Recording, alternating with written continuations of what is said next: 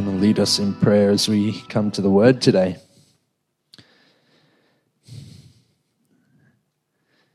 Heavenly Father, we thank you for today. We thank you for this moment where we get to come together and open your Word together and to consider what you might say to us through it. And Lord, this is not something that is monotonous to us. Lord, your word is living and active, and we're thankful today for that. And I pray that that would be true for us, that we would see your word as living and active today, that your Holy Spirit would bring it to life for us today, that the truth that's present in the scriptures that we read today would come to life, and they would speak into every circumstance and situation that we're facing.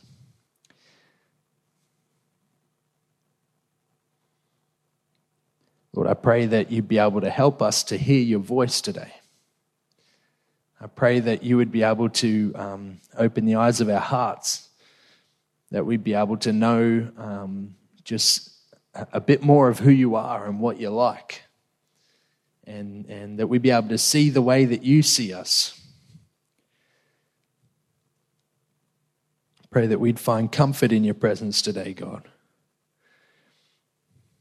We pray this in your precious name. Amen. Okay, so today's message is a bit like part two of last week's message, because as I was doing last week's message, I got to a point where I was like, well, I intended to cover more than this, but that's enough for one Sunday. And so today's kind of like, part two of what we were looking at last week. And we didn't quite finish off chapter 12 of the book of Hebrews. And so you probably guessed right. We're picking up right where we left off last Sunday. We looked at Hebrews 12, verses 18 to 24. And this week we'll look at verses 25 to 29. And so I want to invite you to turn there if you have your Bibles with you. And so Hebrews, what we looked at last week, I should probably give you a little refresher on that, a little recap. We talked about how coming into God's presence, and particularly the way that entering God's presence in the Old Covenant happened, right? We talked a bit about that, and we contrasted it with how entering into God's presence happens in the New Covenant, in the New Testament, and how that's expressed. And so the author of Hebrews talks about this idea of entering God's presence with the image of two mountains, right? And so he's using these two pictures of these two mountains to describe what it's like to enter into God's presence in both the Old Covenant and the New Covenant. Okay, so that's the picture. The little heading in my NIV Bible says the mountain of fear and the mountain of joy. And that's these two pictures that we're getting. So the first mountain that he talks about is Mount Sinai. It's a very significant mountain in the Old Testament. This is where God gives the Ten Commandments to Moses, right? It's probably, if you could say, is there any physical place that's, very significant, in the Old Testament? This would be one of those highlighted places in that narrative. And so this is the mountain on which Moses meets with God, and God's presence descends in dark clouds, and it's gloomy, and it's kind of like a terrifying image of God. And as God speaks, God's voice literally shakes the earth. That's what it says. Not even an animal, let alone one of God's people, were allowed to ascend that hill, that mountain, without invitation. I think it was only Moses and Aaron who got an invitation to come up and meet with God at the top. And if anyone was to ever enter into God's presence or even touch the foot of the mountain uninvited, it meant certain death for them. There was just going to be that punishment and judgment carried out. And the picture we're getting is that God's perfection and his holiness is, it cannot possibly be met with our imperfection and our unholiness, right? It's like God is just so other than our imperfection. That was the image that we're provided with. And these two things cannot come together. There was like this sense of separation. And so this first mountain is found in Exodus 19. And after reading through that passage, I'm not going to do that now, but you can do that in your homework if you like. After reading through it, you get the sense in which there's a separation between God and his people. you know. And of course, the law provides that sense of connection again, and he's leading them and guiding them throughout the narrative. But it just seems like a bit impersonal, you know, and a bit distant. And the author of Hebrews contrasts this picture of God's presence on Mount Sinai with the picture of God's presence on Mount Zion. Mount Zion. Now, whenever Mount Zion is referred to, it's somewhat kind of, it's like synonymous with God's presence or God's dwelling place, right? And also the city of Jerusalem is referred to as Mount Zion. The author of Hebrews is particularly relating it to the presence of God in heaven, right? He calls it the heavenly Jerusalem. He says this is the place where God's presence is in the new covenant. It's in Mount Zion. It's in heaven. And the picture we get of God's presence on Mount Zion is like chalk and cheese with Mount Sinai. Okay, so there's the Old Covenant, Old Testament picture of God's presence on the mountain. It's dark and gloomy. And then you have the picture of Mount Zion. And he says, for under the new covenant, if we've entered into this new way of relating to God through our faith in Jesus, if Jesus' life, death, and resurrection has changed the way you relate to God, then that means the way we respond. Sorry, I missed my spot there. Okay, the picture we get, of Mount Zion is this. There's this festive atmosphere, okay? It's like there's this sense of openness. It says there's thousands upon thousands of angels praising God. There's warmth and acceptance. There's relationship and connection, okay? There's this sense of awe of God's presence, and there's joy, and there's no fear, and there's no trembling. There's no concern for judgment and punishment in that place. God's presence is no longer embodied by darkness and gloom. It no longer breeds feelings of judgment and terror, but rather his presence is embodied by Jesus, his life and his death and his resurrection. And so we talked about how coming into God's presence at Mount Zion, if you remember last week's message, it's like the welcome that the prodigal son receives. Right, when after squandering all his wealth and inheritance on wild living, sinful activities, he comes home to his father, and his father sees him coming. And while the father has every right to judge his son for the way that he's treated him, while the father has every right to accuse him of terrible things that he's done, the father welcomes his son with an embrace. And we looked at Philip Yancey's version of that story. He makes up this modern-day parable where the daughter of this family comes home after running away, and she's not sure who will be there to embrace her at the bus station, right? And there's that picture of all of her family members with a big welcome home banner, you know, and there's that wonderful embrace, that gracious embrace. And that's the story of what it's like to come to Mount Zion.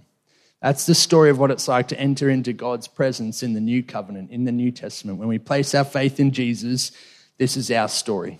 Right, all of the judgment of Mount Sinai has fallen on Jesus at the cross, right? And so the Mount Sinai is eclipsed by Mount Zion because of what Jesus has done. He bore all the punishment, he bore all the judgment and death that we deserved, all the wrath of God that we deserve. He bore it all in his body on the cross.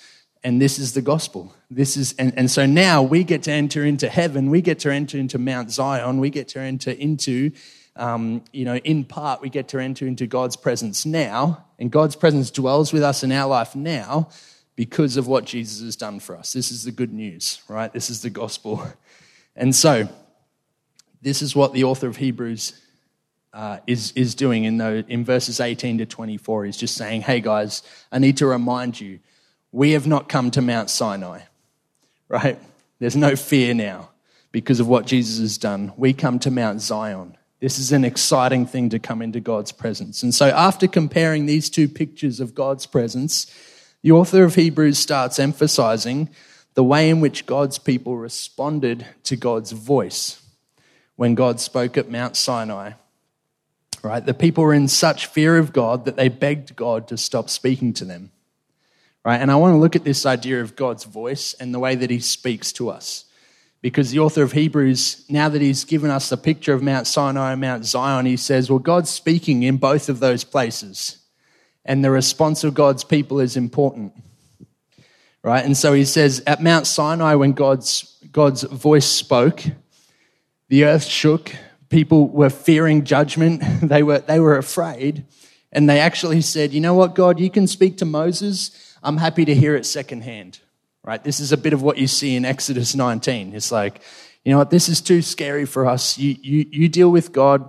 We'll hear his voice through you, Moses. That'll be enough for us. We're too afraid. And today what we're going to see is that if we're under the new covenant, if we've entered into a new way of relating to God through our faith in Jesus, through his life, death, and resurrection, and that means the way we respond to God's voice today is going to be different to the way they did at Mount Sinai, right? We're no longer spoken to God at the foot of Mount Sinai, spoken to by God, at the foot of Mount Sinai. We're no longer hearing the voice of God secondhand. We're spoken to God from Mount Zion, right? The voice of God comes to us from heaven now. His Holy Spirit indwells us, and his voice comes to us from our bodies, which are the new temple of God. Right? It's a different way of listening to God's voice. So let's go to verse 25 in Hebrews 12. And I hope that you can. I'm trying to provide context for what he says here. See to it that you do not refuse him who speaks. If they did not escape when they refused him who warned them on earth, talking about Mount Sinai, how much less will we, if we turn away from him who warns us from heaven? So this verse is telling us that we must not fall into the trap of thinking that God's voice in our life is a bad thing. Right? The people on Mount Sinai were afraid of God and therefore equated his voice as a negative thing for them. It's too scary. I don't want to hear it. We're happy to have it secondhand. They refused to listen because they were afraid, and the author of Hebrews here is issuing a warning. We're no longer listening to God's voice from a position of fear, right? We're listening to God's voice as it comes from Mount Zion. We listen to God's voice now from a position of joy, right? We listen from the embrace of God as our Father. You know, we listen as a child listens to their father. God's voice now is a positive thing, and to refuse to listen now, to walk away from God's voice now as they did then, makes no sense for us, right? It's not necessary to avoid those promptings that God is asking of us in our lives. The passage continues, verse 26, at that time his voice shook the earth, but now he has promised, once more I will shake not only the earth but also the heavens. The words once more indicate the removing of what can be shaken, that is, created things, so that what cannot be shaken may remain. A little bit of our children's story coming through there. Therefore, since we are receiving a kingdom that cannot be shaken, let us be thankful and so worship God acceptably with reverence and awe, for our God is a consuming fire. So what's all this business about God's voice shaking things? Right, we're reminded here that God's voice on Mount Sinai literally shook the earth, and then we get this verse out of the book of Haggai. That's the one that's quoted there in the commas. It's chapter 2, verse 6. It says, once more I will shake not only the earth but also the heavens. And in referencing this verse, he's trying to remind us that God has promised to come again and to shake things up again. One more time, God is going to come. And he's talking about Judgment Day, the day Jesus returns. That's what it's pointing towards, at the end times. And he's going to shake not only the earth then, but also the heavens. And the result will be that whatever is shaken then will be removed for good. Whatever is shaken then is gone for good. Whatever effect God's voice has then is gone for good. All of creation will be sifted by God's voice, like gold being refined by fire, like chaff being separated from the wheat, like a vine being pruned by the gardener. All that will remain after that time will be those things that are secure in the kingdom of heaven. All that will remain after God comes again will be those things that are of eternal significance and value. And that brings a great challenge to us. We must not refuse God's voice in our life now, because there seems to be a way in which God's voice in our lives now is preparing us for when God shakes the earth and the heavens then. Right? When God speaks to us now, he's actually preparing us for eternity. There's a sense in which when we hear God's voice in any way, whether it be through Scripture, through a message, through gathering together with other Christians, there's a sense in which God is trying to create a little bit of a shaking up in our life so that we can let go of some of those things that are just the worldly created things, and that God would prepare us by that shaking for eternity with him. Because if it doesn't happen now, it's going to happen then. You know, if we don't get shaken up now by the voice of God in our life, you can be sure, once more, God said, once more I will shake the earth, and not only the earth, but the heavens as well. And all that will remain is the things that are secure in the kingdom of heaven. These verses are telling us that if I can tune into God's voice in my life now, if I can allow God to speak to me now, if I can listen to his words to me, he will begin the shaking process now. That's not supposed to be a scary thing, by the way. You know, we're coming to Mount Zion, remember. I feel God's telling us today that the more willing and open I am to receive his voice in my life now, the shaking up of our lives later might not be such of a shock.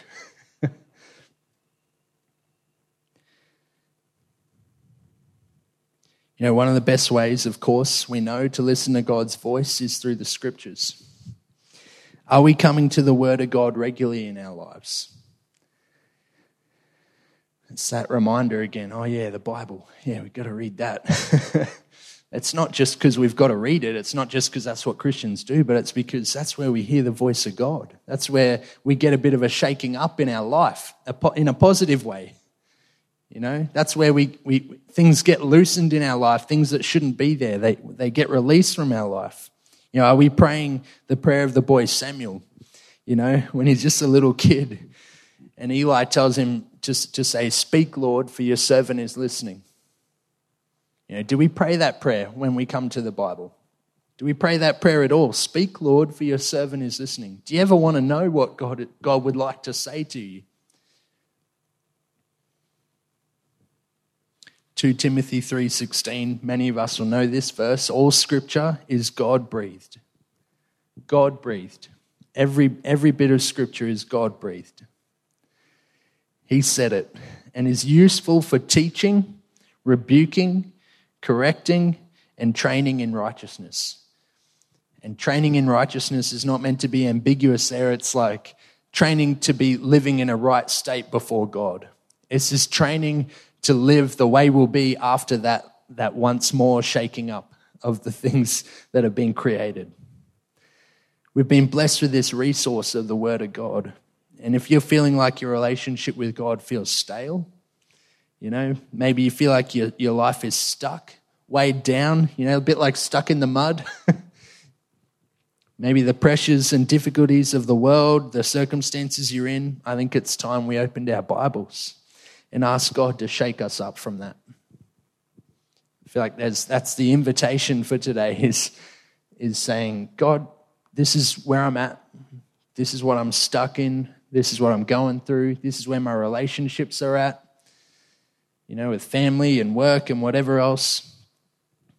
But I actually need you to shake me up with that. I want to hear what you have to say about this situation.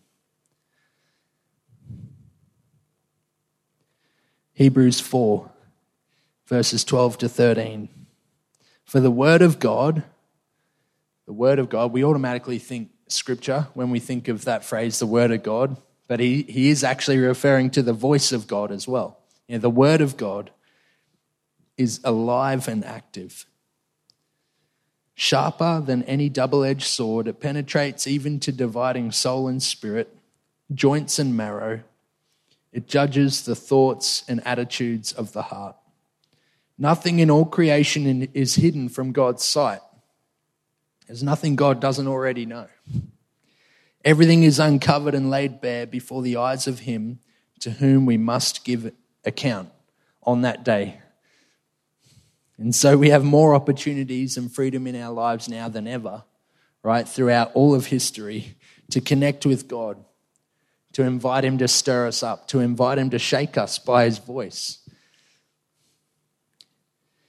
And this is not a violent shaking. This is not a frustrated father trying to shake us and in anger. It's not that type of shaking. It's not a negative thing. We need not be fearful of what God will say, because his voice doesn't come from Mount Sinai anymore. His voice is coming from Mount Zion, right? His voice is coming from heaven.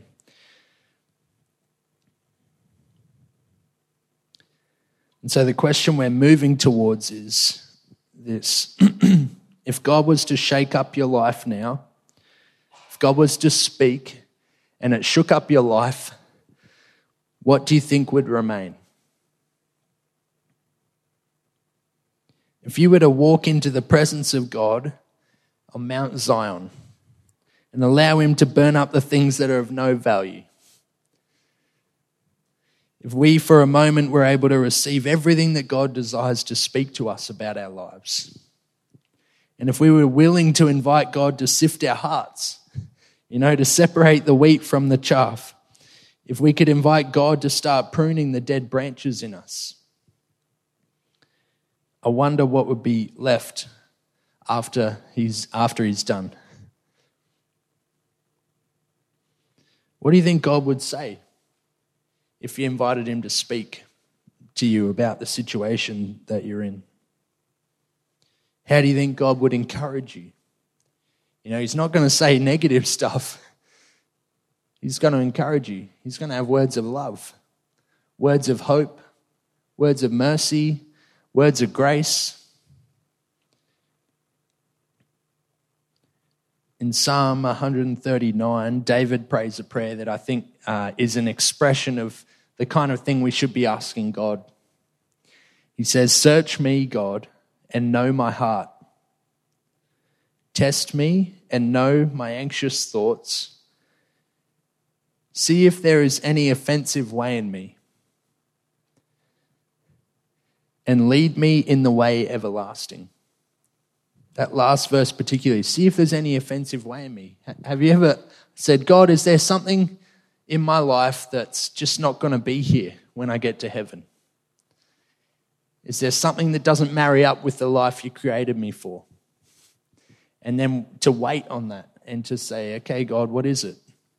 And to come to him in the word and to consider those things as well. And to lead you in the way everlasting. That's a great prayer as well. Are you concerned about what direction to take in life? What, something that's concerning you in your relationships, friends, family, work, financial decisions. Here's a great prayer to pray. Lord, lead me in the way everlasting. What would you say is the way that's everlasting, God? What's the way that's not going to be shaken when Jesus returns? How can we add eternal value to the things that we're doing in our life? Are we investing in things that are going to last forever? This changes the way we see our relationships. Doesn't mean that I often think as well, this can be a challenging thing, like, for example, I used to feel a bit like this just talking to Mark this morning about how I was a carpenter before I decided to move into ministry. And I often thought at that time, carpentry, building houses, that's all. It's not eternally significant, you know what I mean? I used to feel that. And what I don't want you to get... I don't want you to get the wrong idea. There's nothing wrong with being a carpenter or doing whatever job we do, but it's the way we do it. It's the way we treat the people that we work with. It's the way we treat the time that we spend with family and friends. It's the way we carry out our work. That stuff is the stuff that's of eternal significance as well. It's the way we lead others. It's the way we set an example as we're carrying out that day-to-day work. That's eternally significant. That stuff won't be shaken up. It's the way we invite others to see Jesus in the way that we do what we do here on earth. A good thing to think about would be, if I was still a carpenter today, how might a carpenter do their work in heaven? That's an important thing to consider. And so I want to invite us to respond today to the word, because that's what we need to do. Every time we come to the word of God, we need to respond to it. God's speaking to us today. His voice is here. We're at Mount Zion. We're not at Mount Sinai. There's no fear of judgment. There's no fear of punishment if we've got our faith in Jesus today. And so I wonder, there might be one thing that you're saying, you know what, I wish God would speak to me about this part of my life. I wish God would give me a bit of direction here. I wish God would help me to know how to treat this person or that person. I wish God would just give me that next step financially. I wonder what it is for you. Some of us might be thinking, I wish you would just speak at all, God. You know, I've never felt you speak to me, God. Maybe today you might like to say, okay, God, speak. Speak, I'm here, I want to listen.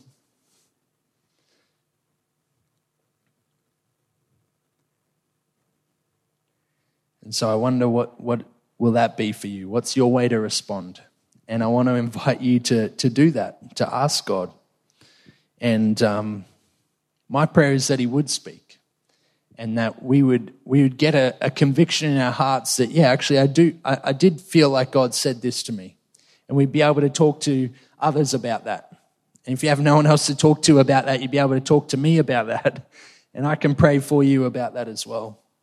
And of course, there's always invitation for me to pray with you. You might say, you know what, I want someone to pray for me that God would speak to me about this. You know, maybe you're not sure what the words are yourself, and I want to invite you to pray with me. Very happy to do that. And so the other thing I would add before we finish, sorry, I keep thinking of another thing to say. I promise this is the last one. If God speaks to you this week, if God speaks to you now, if God speaks to you a month from now, and you know it's prompted by this moment where you ask him about whatever it is that you're going through, would you tell me about it? You know, would you tell me about it? Would you share it with someone and say, hey, I prayed to God about this issue that I've struggled with, or about this sin in my life, or about this relationship. And then he spoke to me, and I acted on it in faith, and this is the result. You know, that would be awesome if you could share that as well. Let me close in prayer.